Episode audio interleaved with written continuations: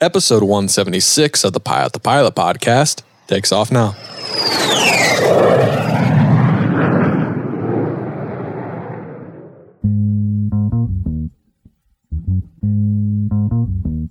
Pilot the Pilot is brought to you by the Finer Points. You can get a free three day trial of the Ground School app by visiting learnthefinerpoints.com. I'm Jason Miller from The Finer Points. We're online at learnthefinerpoints.com. I'm a career CFI. I've been teaching flying for over 20 years um, and have been working over the last 10 years to sort of put that information into our ground school app so that everybody in the world has access to high quality flight training. AV Nation, what is going on? And welcome back to the Pilot the Pilot podcast. Today's episode is with Jason Miller. Jason Miller is the creator of Learn the Finer Points and the Ground School app, and we have an Ask a CFI. And if you've ever wanted to ask a CFI question, Jason Miller is the CFI to ask. I have watched his videos when I was doing training, so I could figure out stuff, even though he was all the way out on the West Coast.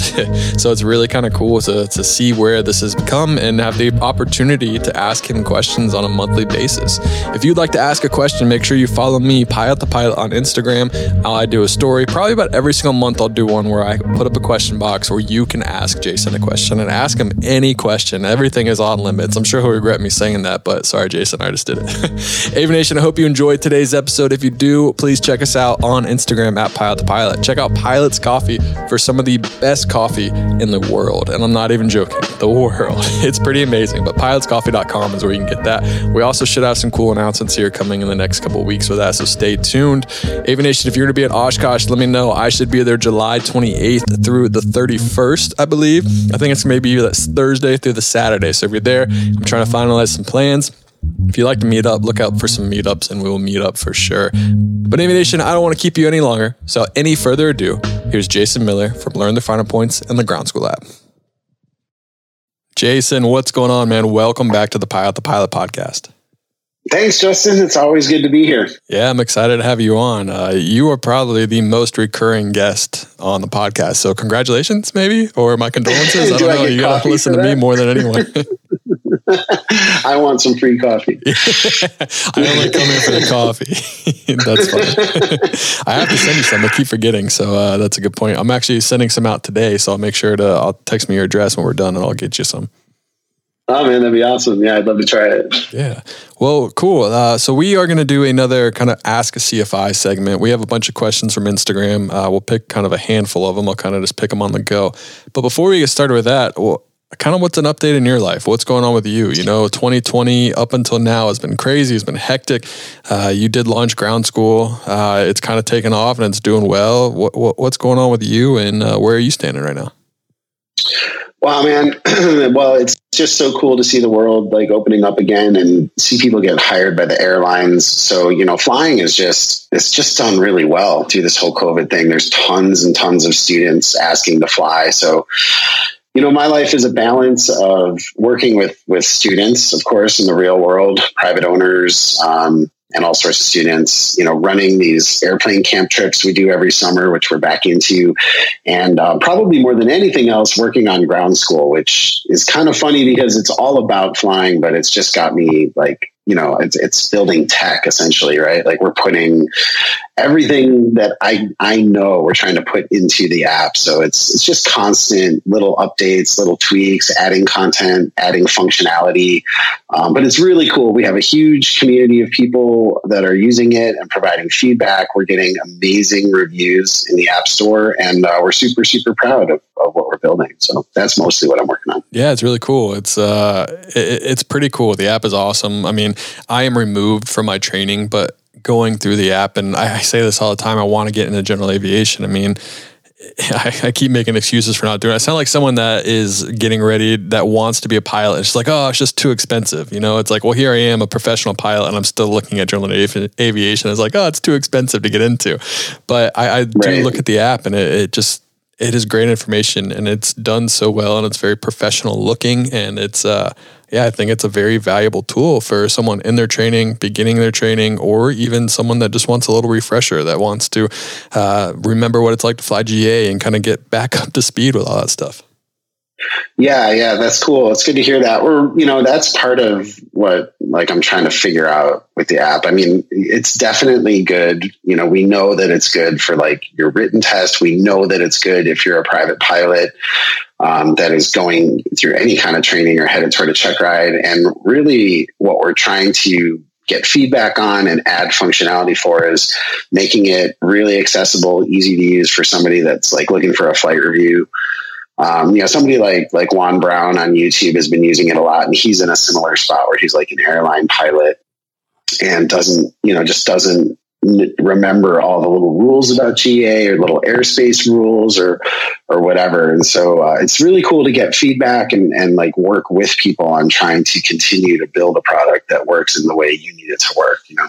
Yeah, absolutely. And I'm guessing it's you had this like grand idea of what the app was going to look like before you made it, but now it is where it is. Has it been kind of a straight point A to point B uh, for A to Z essentially, or has it been a constant kind of evolution and it's been changing in ways you never thought it would become or or start to to look like?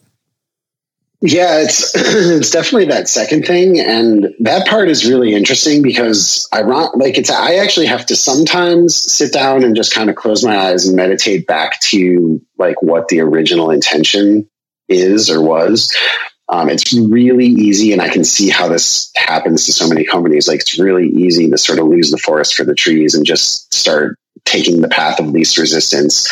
Um, and you know, like I think of it's funny. Like there's this old story about Steve Jobs where he was making his team do rounded corners on squares. Have you ever heard that story?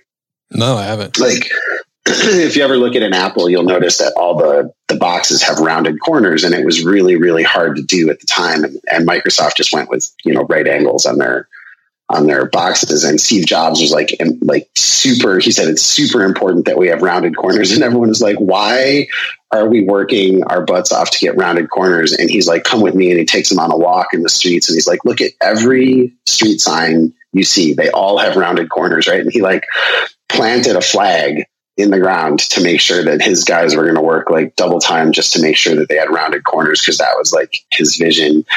And it's like those little battles, like when we're building ground school, it's like sometimes I really have to think deep and say, no, this is like, this is really important to the original vision. You know, it's for us, it's not rounded corners. It's like whatever it is. But it's really easy to say, well, it's just easier to go this way. It's going to save us like 100 hours of work. So let's just go this way, you know? And so staying true to the original vision is actually harder than I thought. Um, but the other side of that is like you have to listen to people. So like we're getting feedback from people saying, "Hey, you guys should do this or you guys should do that." And that stuff is actually taking the app in a direction that I never could even see. So I think like the balance between those two things is is one of the things that's challenging about what we're doing, but it's also super cool to watch how all that like plays out. Definitely. And for someone listening right now, where can they go get the app or what's the best way to get more information on it? Uh, just learnthefinerpoints.com. We pretty much have the homepage like tuned up to just tell you about what we're doing. So if you can make it to learnthefinerpoints.com, you can find out about the app. Perfect. All right, well, let's get into Ask a CFI. So we have done of these, I think, right? This will be the third one, if I'm not wrong or if I'm mistaken. So we have some questions from you on Instagram. If you would like to ask questions, you need to follow us both separately, Learn the Finer Points and Pilot the Pilot. We do this, try to do this monthly, I feel like I, I would like to do, and I'm sure you wouldn't mind doing that either, but get these out and ask these questions. So if you want your question answered, just follow us and look out for uh, a question box on one of our stories, and you have the ability to ask Jason a question because I'm not a CFI and don't listen to anything I say in this episode. Only listen to what Jason says. no you provide a valuable perspective. yeah, uh, sure. Whatever you say. All right, cool. Well, I have not really looked these over too much, so uh, I'll be reading these off and we'll kind of just go from there. You ready to start? I am ready. All right, this one kind of I have some people that I've been following on Instagram. They are it's not a question for them per se, but it's something they're dealing with right now. It's the FOI what's a good way to study for the FOI and not just memorize it, but also to utilize the information? Wow, that one is really, uh, that's a really interesting question because the FOI, for anybody that doesn't know, that's the fundamentals of instruction and that covers concepts like, you know, the, the learning process, Maslow's hierarchy of needs, like laws of learning.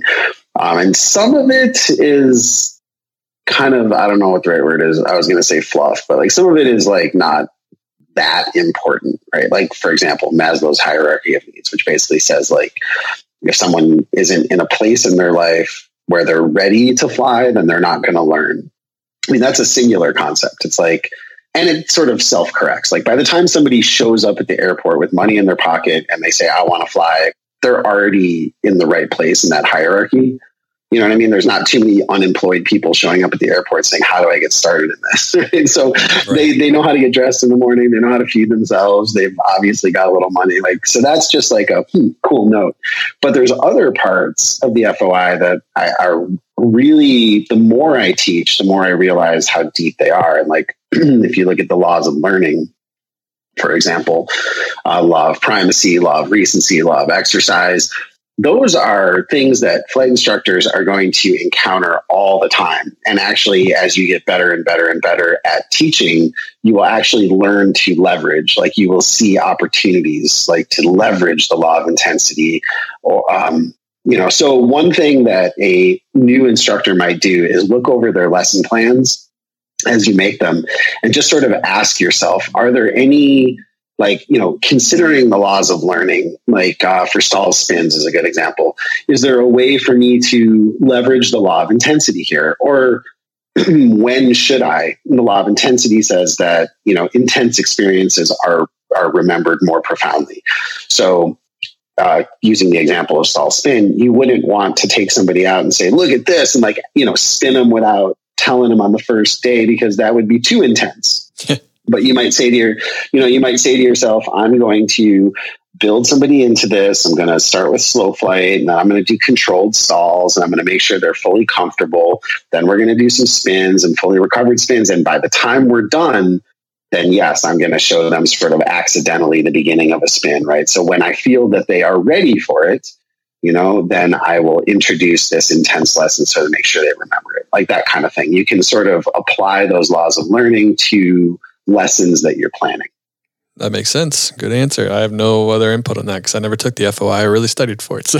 So that works. Yeah, it's a pretty easy test. Most CFIs sort of just sleep through it, and, and, myself included. And then I think it was 10 years into my, my teaching where I was like, wow, where's that book again? Because like I keep hitting these things, you know, like this is real. Uh, you kind of brought up uh, a few points that leads to the next question I was going to ask, and you're talking about lessons plan, lesson plans. This is a question that says, "How do you even start making lesson plans? Like, what would you recommend for a new CFI or someone going into the CFI check ride that wants to bring their own lessons pl- lesson plans?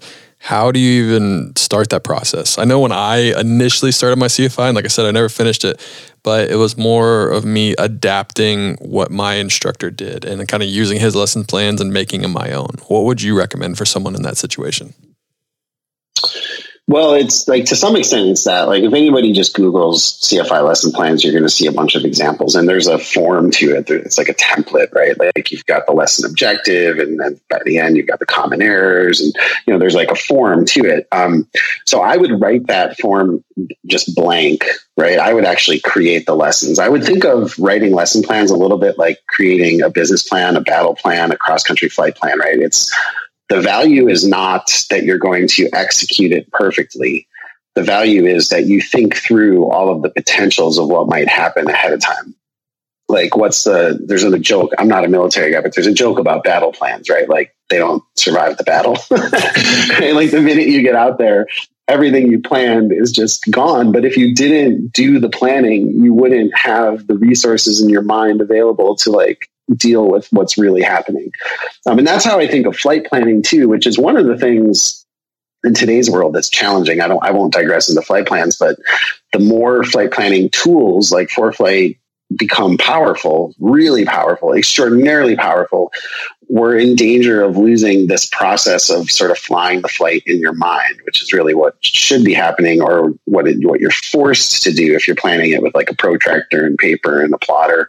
Like you have to fly it in your mind, and it's that part of it, in fact, that is actually valuable. So the same is true for lesson plans. Just write the form, you know, on a blank piece of paper, you know, or, or word processor or whatever, and then start filling it in. And if you need like resources, you know, use the FAA books. Like the airplane flying handbook has the objective for the lessons, has the common errors, um, but you can use other resources too. I mean, this is why. I mean, I don't want to just keep beating beating you know everyone over the head with ground school but it's why when we made the app each one of the flying lessons starts with a briefing then goes into the actual airplane lesson and then ends with a debriefing it, it emulates real life um, the same because they're like living lesson plans. So if, if you're a CFI or CFI candidate, you should definitely check out the free trial of the app at least and see how that flight section is laid out. How have your lesson plans changed throughout your career as a flight instructor? Have they stayed pretty constant or are they constantly changing? Um, I think the common errors part of it has changed quite a bit because like you know you'll go into the airplane flying handbook and they'll have like a long list of common errors and maybe like 60% of it is real and there's definitely stuff that they're missing. You know the faa guys and girls are like they're in an office somewhere and they have experience like they've done it but it's i think you know in practice um, you're going to find that common errors aren't exact. And i think also like completion standards is something that is like become more valuable to me over the years where it's like very important to me these days that we have a very explicit completion standard that we both agree on before we go out. So like you know lesson plans can be pretty high altitude. Like the objective of the slow flight is to learn how to do slow flight. It's like yeah okay. You know that's that's pretty high altitude. You can bring the camera way down and say you know, today we're going out to work on, you know, how pitch and power change to, you know, to achieve different air speeds. And the completion standard is when you can do that and hold sufficient right rudder, that you're looking in the right spot, like so that you can come back from the lesson or the sub lesson, even, you know, for a for a skill like slow flight and say to the student, did we you know, did you, were you able to do this? And were you able to do this? And were you able to do this? Did we achieve those completion standards? Do you feel comfortable with that now? Do you feel like you can go out next time and repeat those things? And once the CFI and the student both agree on those things, then you can check that box. Yeah. Uh, here's another one. It is how to teach students good judgment. And I guess it's can you teach judgment or is that a learned skill that they develop on their own through their own experiences? It's it's a tough one, um, but we were. It's really tough, and like it's you know we could really go into a long conversation on it. But like one law of learning, we were just talking about the law of intensity can sometimes teach judgment. Like um, an example, like so. I mean, nothing can really teach judgment, but that can like be like a, a cattle prod in the direction of hey, you need to move closer to better judgment. Like like for example, in the Bay Area, we get that advection fog. You know, the classic Karl the Fog, which comes in every summer and it's just every everything's overcast. Um, San Carlos is an anomaly. It tends to stay clear longer and get clear sooner. So um, I had a great student one time, Tom, who's a brilliant kid. Um, I think he's working for SpaceX. He's like an engineer. He's motivated. He was showing up prepared. Like nothing wrong with him as a student at all. And I remember driving down from San Francisco and I'm in like driving through 400 foot overcast and I call him and I was like, Hey, did you get the weather today? And he's like, Yep, I'm at the plane. Everything looks good.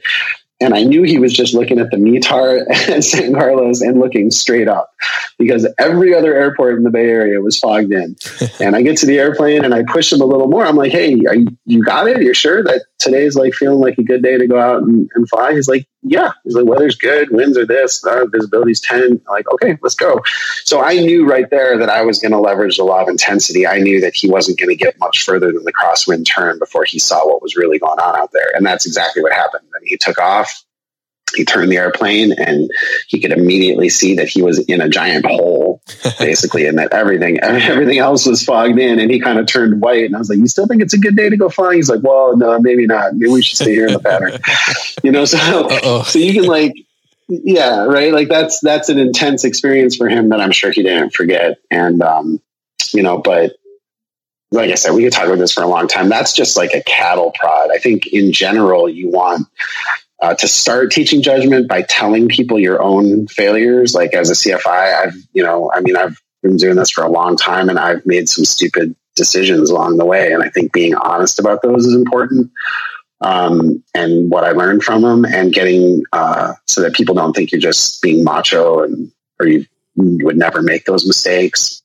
I think also looking at real world accidents that are happening on a regular basis to try to understand the mistakes that people are making. Um, you know, like we had a kid, like another really bright kid. This was really sad. I mean, he was a young guy in his early 20s and he was doing really well in business and he bought a Mooney and he was going to commute to the foothills and back and took off out of I think it was Hayward one night and flew right into Mount Diablo Ooh, you know man yeah and just didn't see the mountain and it was like you know just a he was in an airplane that was over his head he was kind of pushing the limits a little too far. Um, he wasn't leveraging all the technology he had available and it cost him his life. So I think just knowing that there are really smart people out there that are making mistakes can help sort of, you know, control your desire to do anything stupid. And then yeah, just it's a tough thing to teach. It really is. It is. And it's one of those things that you really only learn from your own mistakes and you learn from hearing of other people's mistakes. You know, it's like you as your instructor, it's very important for you to tell everyone because they kind of think you're like the god of aviation at that point. You know everything and you're teaching them everything you know. It's important to tell them, like, hey, I mess up still too. This is how I messed up. And if you see this, don't do this or learn from me. And then as they continue to go, it's like um, the one you were talking about with the weather and the fogged in. It's like you were there to guide him, to show him that he was making a bad mistake, but you let him learn on his own. If you just told him that, then he might have not fully grasped it because you really only truly learn when you put yourself in a situation where you're like, oh crap, and I'm never gonna like you literally say the words, I'm never doing that again.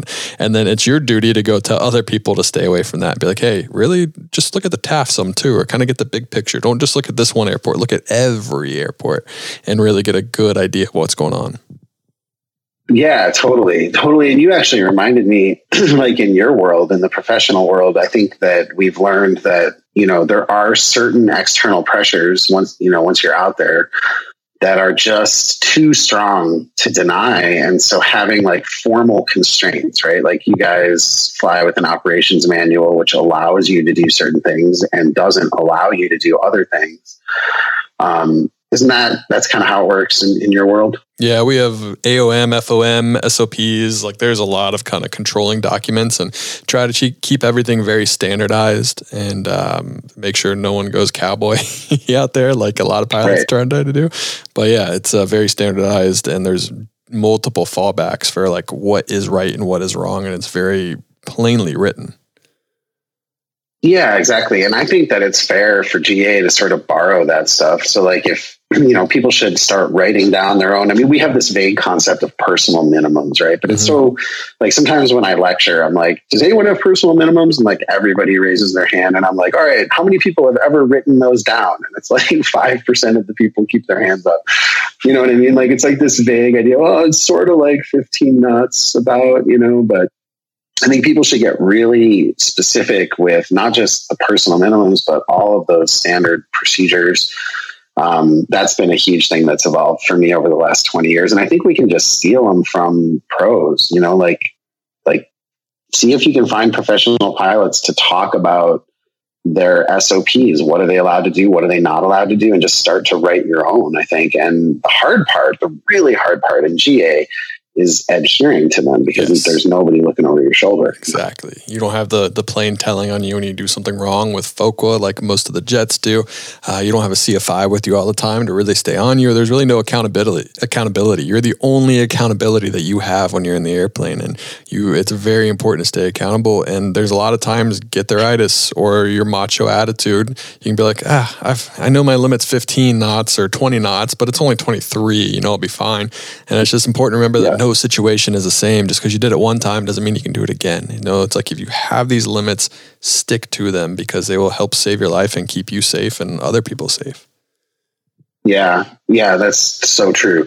Um, what was the thing you just mentioned? You said FOQA or something like that? Yeah, FOQA. I don't know the actual kind of what it means, the acronym itself, but FOQA is um, with, with jets, with airlines, with the plane I fly, the plane reports back to it, it, collects all the data and all the data is complied and then reviewed. And if something, the airline set limits of what is either uh, okay based on SOPs or based on standardized approaches or whatever, stabilized approaches, whatever it may be. And then if there's any erroneous data or if there's any kind of data out of the limits, it gets flagged to the FOQA gatekeepers and the readers. And then they will then call the pilots and they will talk to them about it. They'll be like, hey, we noticed here that you were out of limits. Uh, why, what happened, kind of get a better idea. And then they come up all this data and they get reports every single month and they kind of show what the what the crews are doing, what's going on with airplanes and how we can do better and be safer. Not necessarily safer, but how we can make sure we, we avoid certain situations or how we can make sure uh, we're always stabilized and we're always going around when we need to go around.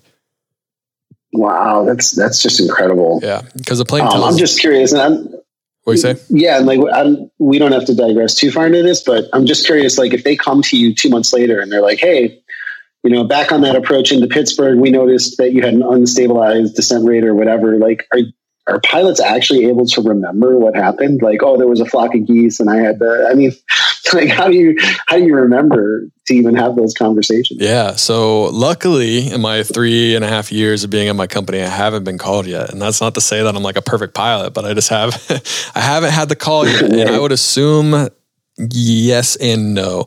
Usually most of the time you will know. Usually, you know, like certain things stick out in your mind and you kind of understand when FOQA might call. You're like, I was out of limits. I know they're going to call me. And you kind of make a mental note. But as time does go on, you do forget. And I mean, it's perfectly acceptable right. for you to be like, I really don't remember. Like, there's no, you don't get in trouble for this. It's completely anonymous, and there's really no. It's just to kind of get a better understanding of what's actually going on on the road. Uh, but for certain situations, I'm guessing you already have kind of your defense lined up and ready to defend yourself and why you did it, and then you just tell them your side of the story, and they're like, "Oh, okay, you kind of had to do that. That's okay." Or they'll be like, "Hey, maybe next time go around and try again. Like nothing hurts. So always go around if you need to." Yeah, it's so cool to hear that. I think this is why in GA people really need to, to understand how important this process is, is because, you know, when it comes to standardization and all the rules that you have to fly by, they are as powerful as they are because the company is watching and the company survives the accidents, right? Like if you've got a couple pilots out on a flight working for your company and and they crash and they die, the company learns and adapts, learns, evolves, and then puts new procedures out there that prevents that stuff from happening. Like in GA, there's people going down all the time and we just have no idea. Like, you know, people go down near me and I don't even know what happened. Right. So, um, it's super important that people are watching what's going on out there. And I think for accountability, one small thing, and this is small, but one thing people can do is when you do write down your own, let's call it your own operations manual instead of personal minimums, but you, you make like a written record of your personal minimums or rest requirements or whatever you've decided for yourself, give that to another pilot that you respect and just say, these are my minimums or this is my operations manual. I know it's small, but like if you're out there in North Dakota with your family and the winds are crazy strong and it's way outside your minimums, you just might be thinking in the back of your mind, if I try to take off and I go off the runway here, there's going to be like, you know, Bill's going to know that I was outside my limits. It's like, at least it's something, right? Like there's one other person in the world who knows what you're supposed to adhere to. Yeah, that's not a bad idea. It still comes down to you to to making that decision though, which is really difficult.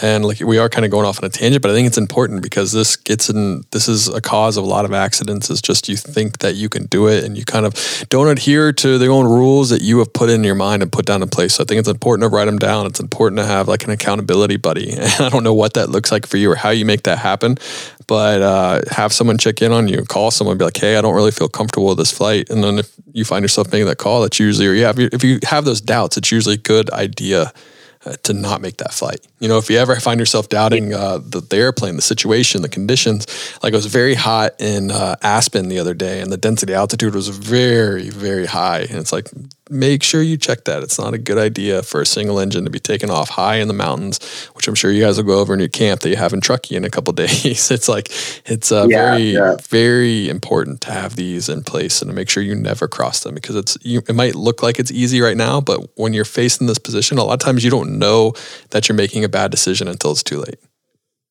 Yeah, exactly. Yeah, it's so hard in an unregulated environment. It really yeah. is. And then you have all the Instagram people judging you for the decision you made because you can't defend yourself.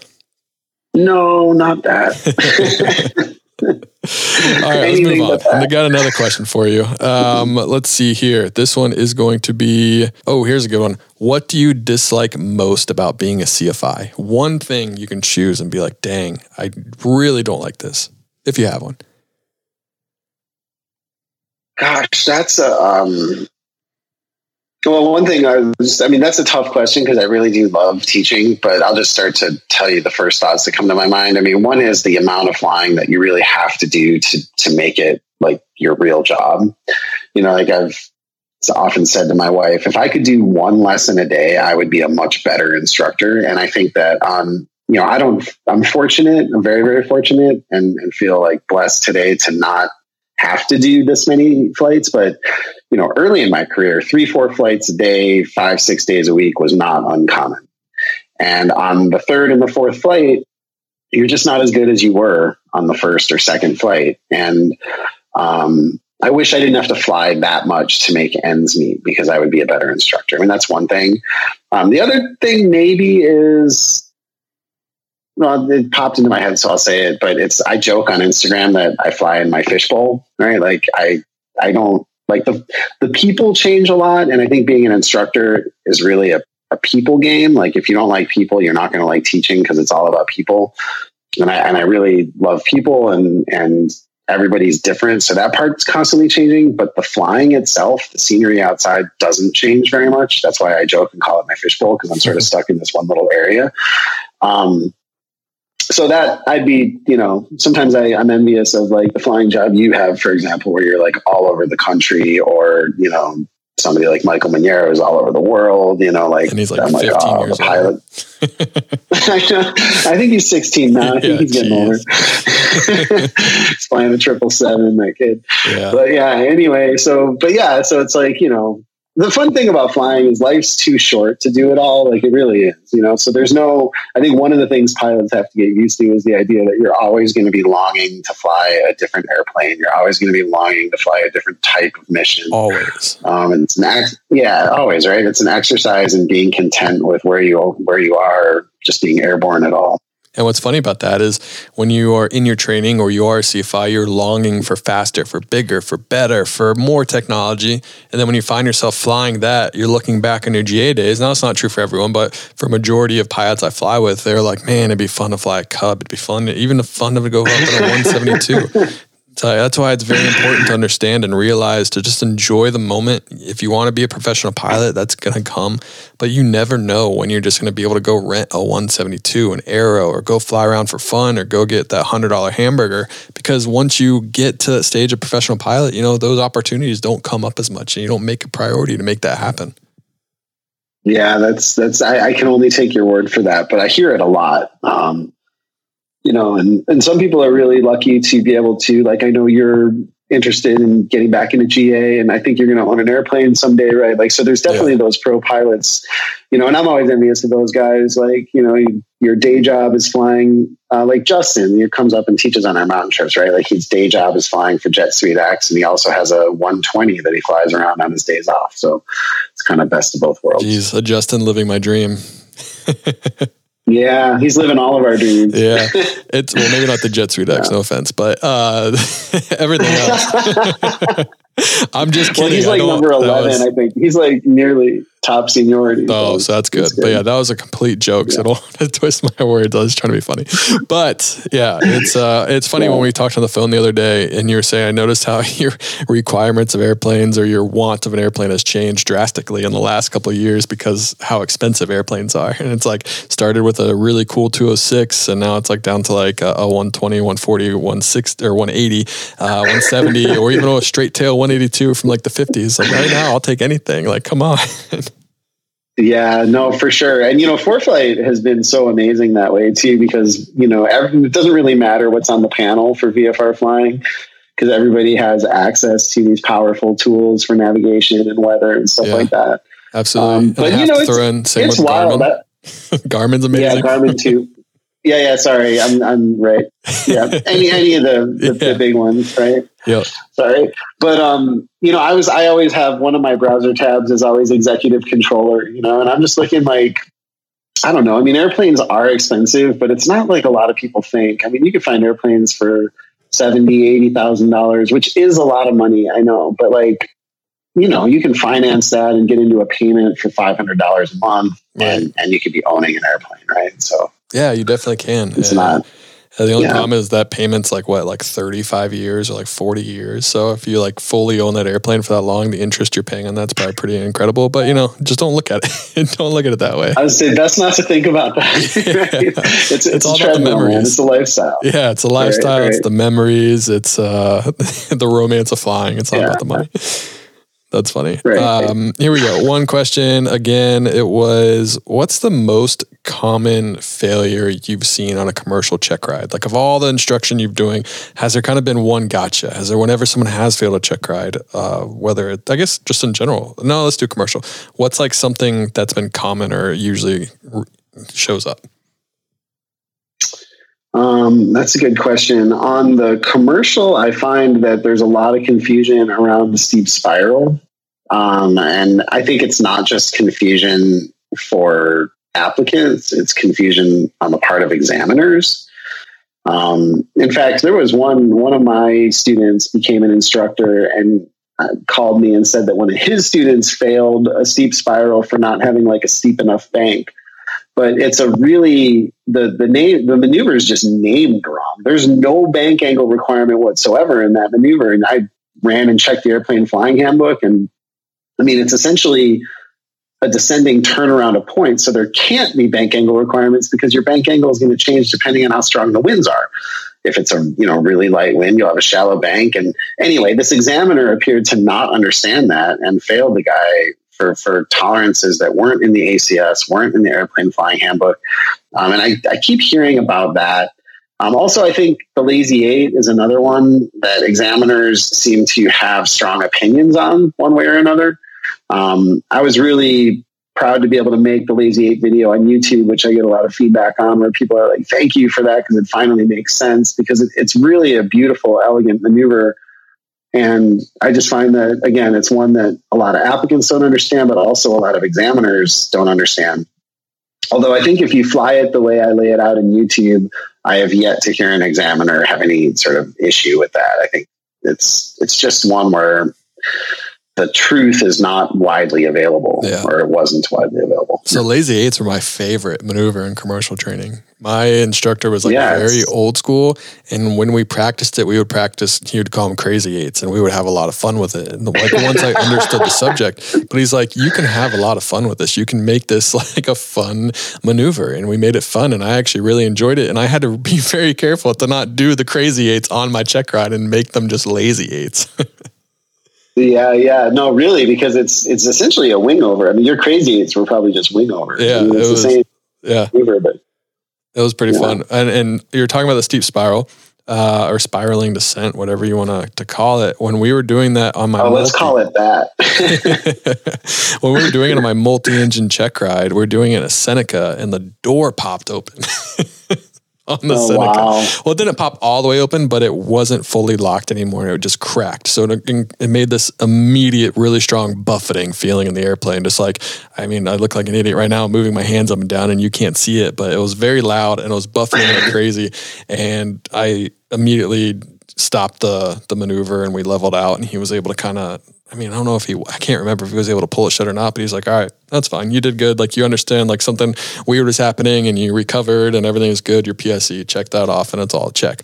But yeah, I hated eights on pylons. Eights on pylons were my least favorite maneuver and I thought they were the dumbest thing in the world. And it was just based on your judgment, which I guess is like judging the winds and judging everything. But I hated eights on pylons because if you just picked the wrong two points, you were screwed that was it. The whole maneuver is picking the right yeah. points. And it's not easy because they have to be the right distance apart and yeah. they also have to be perpendicular to the wind or the line between them has to be perpendicular to the wind. And or it doesn't have to be, but that's like if you were able to find that, if you're able to find two points that are the right distance apart and a line between them is perpendicular to the wind, all of a sudden the maneuver makes sense. Yeah. It's like if you can find the, the right conditions and the right maneuver and the right distance between your points, you go out there, and you're like, oh, I get it. I see what they're saying in the book. This all makes sense. If the wind isn't perpendicular, then the book is sort of wrong. and if they're too far apart, you're totally hosed. I mean, yeah, that, yeah. that maneuver is really, like you said, it's all about picking the right point. Yeah, and that's the only really re- maneuver that gave me any kind of like stress for that exam. I was flying an arrow and I could fly the crap out of the arrow at that time. I was so happy to fly an arrow. I thought I was like the coolest pilot in the world flying uh, an advanced airplane. and I just was so comfortable flying it. But The only one I didn't feel comfortable with was the um, on pylons. And it's just truly because it's just a judgment. It's just, did you understand the winds that day? Did you pick the perfect distance of those two points and did you make it work? Because, yeah. Yeah. He said if you pick the wrong points, you're screwed.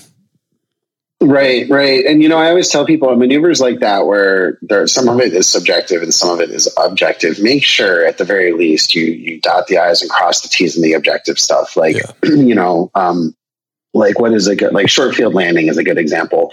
And i've even had exam- examiners say this to me. Like if the person floats 50 feet or 100 feet you know like if, if they go past like your what do you get? 200 feet you know you can float past your spot 200 feet or 400 feet depending on the certificate. But if you think you've gone further than that it's totally subjective. The examiner doesn't exactly know. I mean no one's standing out there with a flag and a tape measure. But if you fail to hit the brakes and raise the flaps that's obvious and objective right? Like so at the very least, make sure you're doing all the obvious and objective stuff. And if there are things that are subjective, like whether or not the point in on pylons gets behind the wing or in front of the wing, that's sort of a judgment call. And, you know, it's it's harder for an examiner to fail you on that. Yeah, agreed. And going back to when you're talking about uh, the one examiner that failed uh, your former student's student, for the steep spiral. Uh, is there any kind of recourse yeah. that can happen if the examiner is just flat out wrong? Can you kind of challenge that? I never really thought about that. Or is it just a failure and there's nothing you can do about it other than retake it? Um, it it kind of depends. Uh, if it, like so, if it were me and I was highly like so, when as soon as my student Jeff called me, I, I was like up in arms. I was highly confident that there was no bank angle requirement. So, if I were him and had been there, I would have fought right then and there. I would have said, You're not writing that bank slip until we call the FSDO. Like, there is no bank angle requirement. And if that's why you're going to make this a failure, I'm going to fight you on it. But once it's written and the applicant comes home with the pink slip and it's done, it's harder to go back through an appeals process. It's just like, you know, then it just becomes a lot of red tape. Yeah. So, it, it, you know, it depends on when you catch it, I think. And yeah, so if, yeah, but if I were there, I wouldn't have let him write it or I would have fought him writing yeah. it. And you were saying the CFI. It's like you as a student probably shouldn't don't really have the ability to do that, but your CFI could do that. Um, well, if you're a student and you're confident too, I think it's about you know being confident and you know look i mean at the end of the day the examiner has a lot of freedom to fail you for pretty much anything if right. you really read the acs and also to allow certain things like back to the example of the short field landing you're you're allowed to go past your spot a little bit if the examiner thinks you're a safe pilot. I can't remember what the language in the acs is but it's something like consistently fails tolerances right? Like there's a word in there that allows them freedom to say well that you only busted tolerances once. It wasn't consistent. So I'm going to let you get away with that. There's room for them to sort of make that subjective call.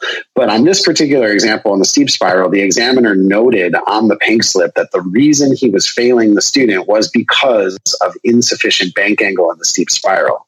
That as a reason. Now it's possible that I would have fought that and the examiner says, fine, then I'm failing him for something else. You know, like I don't, but but if you're going to write it there, like what you're writing is not required by the ACS. That's not a valid right. reason to fail somebody. You know, but like you said, Maybe at the end of the day, for a reason, but he, yeah. I was say like at the end of the day, the examiner can fail you whenever. So if you question him, he'll be like, "Well, I also didn't like this or this or this." so it's like, be careful yeah. and don't just go questioning an examiner who has done this multiple times and has seen it all. It's kind of it's a slippery slope to go down. it, it is. It is. You know, and it, I mean, maybe I was just like a cocky young kid, but at, at the same time, like the the other side of that is like, you know, like going into my CFI check ride, I knew there was a 60% failure rate, especially with the guy that I was going with. He was like known for doing two part check rides. And I respectfully told him when I got there that like I, I can't remember what I said, but it was something like, "Look, sir, I know that there's a sixty percent fail rate for this certificate.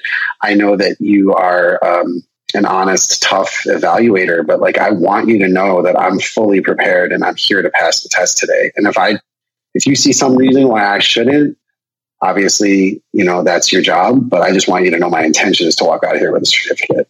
Do you think that made a difference? Um, I don't know, man. That's such a dramatic story. um, it really is like, I don't know. I mean, it was funny too because the first two questions he asked me were on the FOI and I didn't know the answer. No way. And his smart ass, yeah, and his smart ass response was, "Well, you're not doing a very good job so far. Yeah, we're not looking great right now, buddy." right. So we kind of had this like kind of game on um, a relationship the whole time. But there was a moment on the check ride when I knew I had passed, where he said we were doing short field landings and it was totally windy. It was like 20 knots of wind or something. And I did one. It was within tolerances, but maybe I landed a little crooked. He goes, he goes, let me have the airplane. I'm going to show you how to do this. And I was like, right in that moment, I'm like, oh, I passed because yeah, like, now he's he's flying. Yeah. yeah. That's fun. Uh, I have one more question for yeah. you. Uh, we said we keep about 45 minutes. Uh, this one isn't really a question for you as a CFI to like explain anything. This is more of a question of how you have handled emergencies you've had in single engine aircraft. Um, yeah, it's, it's interesting. I'm, I should knock on wood when I say this. I have been very fortunate to not have had too many emergencies. Um, I had one engine failure on takeoff with runway in front of me, um, and I reacted appropriately and just pushed the pushed the nose down and landed the aircraft back on the runway. So that was kind of a non-event. I sort of got away with it. Um, but I will say that I've been like I, I try to stay really honest about it. you know, like when I had that engine failure on upwind, I was coming out of some rigorous training with my mentor, Richard, who was militant, like from the Air Force and, you know, literally physically violent in the airplane, stabbing me with sticks and stuff like that, and yes. tying my hands and like all sorts of crazy training. But you know his briefings of you know he would make me say my engine's about to fail on takeoff and when it fails here's what i'm going to do. And if i get lucky and it doesn't fail i'm going to get up to 200 feet and that's where it's going to fail. When it fails there here's what i'm going to do. Like that was my briefing before every takeoff. Um, and so i try to stay honest about really his intention or stay true to his intention which was to really make me believe that the next 30 seconds of my life were about to include an engine failure and paperwork and all sorts of crazy stuff. And maybe that's what got me out of that situation later where I landed back on the runway. But having said that, I had another buddy who, and I do not recommend what I'm about to say. This is not a recommended practice, but you know, he was prepping me for my commercial. This was after I finished with Richard and I just wanted to fly with my friend who's now an airline pilot. And, um, he was pulling my power to idle, saying, You just lost your engine. And I was really well trained. So I was looking like Johnny on the spot, doing everything right. But, you know, then he reached down on the floor and shut the fuel selector off, which is what I do not recommend. And it was a law of intensity moment for me because I did not do anything like what I should have done when the engine actually shut off. I mean, if he would have pulled my power to idle, I, like I said, I was well trained. I would have done everything right. But instead, when he shut the fuel off, I started doing all this really random stuff, like looking at the fuel flow and saying, dude, I, we really lost it. That's not, that's not, I didn't do that. Like, you see that? There's no fuel flow. And I'm like, not doing the behaviors that I would have done had he pulled the throttle to idle. So um, that wasn't lost on me. Yeah, so I try to stay true to. I know you say that that you don't recommend that, but don't you think that was in a way some important training because you have only prepared yourself for a certain type of engine failure. You haven't prepared yourself for the engine failing that way. Uh, so you were noticing different events in the stages of what would be an engine failure. And you said yourself you didn't really do a good job. So don't you think in a way it kind of like showed you how to handle something or not because you were comfortable with the other way? Don't you think it was a good thing to see how you reacted when it didn't happen the way you expected it to happen? Yeah, I do. I do that. But so for me, like I said, it was a lot of intensity moment. I'll never forget. It was really good lesson. Um, but that's a hard line to draw. Like, and I'll give you an example. There was a CFI old school guy, very much like Richard, down in um, somewhere in the southeast, I think in Georgia, uh, who died with a student. But like, what he was famous for was literally shutting a student's fuel off in a Citabria and actually having them land in a field. Right, so they would actually glide to a field and set the airplane down. And he did this for decades. And just to your point, it was probably amazing training. Like it was probably the best engine failure education a student could ever get. You know, right up till the day he hit a power line he didn't see with a student and they were both killed. Yikes. So it's like there's a certain like risk benefit, you know, like um, that's the reason we don't do spins anymore is because something like 93% of fatal stall spin accidents were happening in dual training. Oh, wow. or two thirds of them. It was some crazy high number, right? So, um, it's a tough one. It's yeah. really tough. We don't want to water it down too much. And I don't know where that line is. I'll, I'll leave it up to others to find it. But, uh, but yeah, I, I, I don't shut students fuel off. Yeah. I mean, I would agree that I would agree with you. I don't think it's needed. I was just kind of pointing out the the benefit that you had in that and kind of realizing how you react in certain situations. But it definitely doesn't seem like it's worth the risk. You know, it's like you just caused way too much of an issue, and you actually have starved that fuel of engine of, or you starved that engine of fuel, and we don't know if it's going to restart. You know, it's like yeah, think it might, but like you've just introduced a risk that we didn't need to have. You know, it could be negative training. Yeah. Yeah, it could be. I mean, it's a tough one. Um, you know, it's funny that guy called me. That my friend who did that is Pat now, and he was this was not too long ago. He's like, "Do you remember that time I shut your fuel off?" And I, you know, like I talk about it all the time. I was like, "Of course." He's like, "Man, that was so stupid. I'm sorry I did that." He's probably been thinking about that for years and was like afraid to call you. You're like, "Oh man, Jason, totally. I'm so sorry, man." Yeah. He's like, "Yeah, I don't do that because I tell people how dumb you are every day." yeah, I don't use your last last name, but I talk about it. I should. Yeah, I should. yeah. Well, Jason, thank you so much for for coming on the podcast, man. I really enjoy talking with you and getting kind of your expertise. Uh, like you said, you're a career CFI. I think it's so cool that you are a career CFI and you love it so much that you wanted to make a career out of it, especially in a time where being a CFI is kind of seen as just a very much a stopping point on your path to becoming uh, a regional airline pilot and then to the majors or fractionals. But it's awesome to see that you can make a good career out of this. You can kind of really make a difference in the aviation world and be a CFI and love what you do. So I really appreciate it. I think what you're doing is awesome. And I can't wait to see what's next for the ground school app and learn the Finer Points as a whole. Awesome, Justin. Yeah, thank you so much. It's always good to talk to you. Um, I really, really appreciate you having me on. AV Nation, that is a wrap of episode 176 of the Pilot the Pilot podcast. As I said earlier, if you enjoyed the episode, check us out on Instagram at Pilot the Pilot. Check out Pilot's Coffee. And huge shout out to our sponsor, Ground School App, Learn the Finer Points, and Jason Miller. I hope you enjoyed these Ask a CFIs. I think they're very beneficial just to talk through some scenarios and talk through your questions. So if you have questions, make sure to ask them next time. But AV Nation, I hope you guys are having a great day. And as always, happy flying.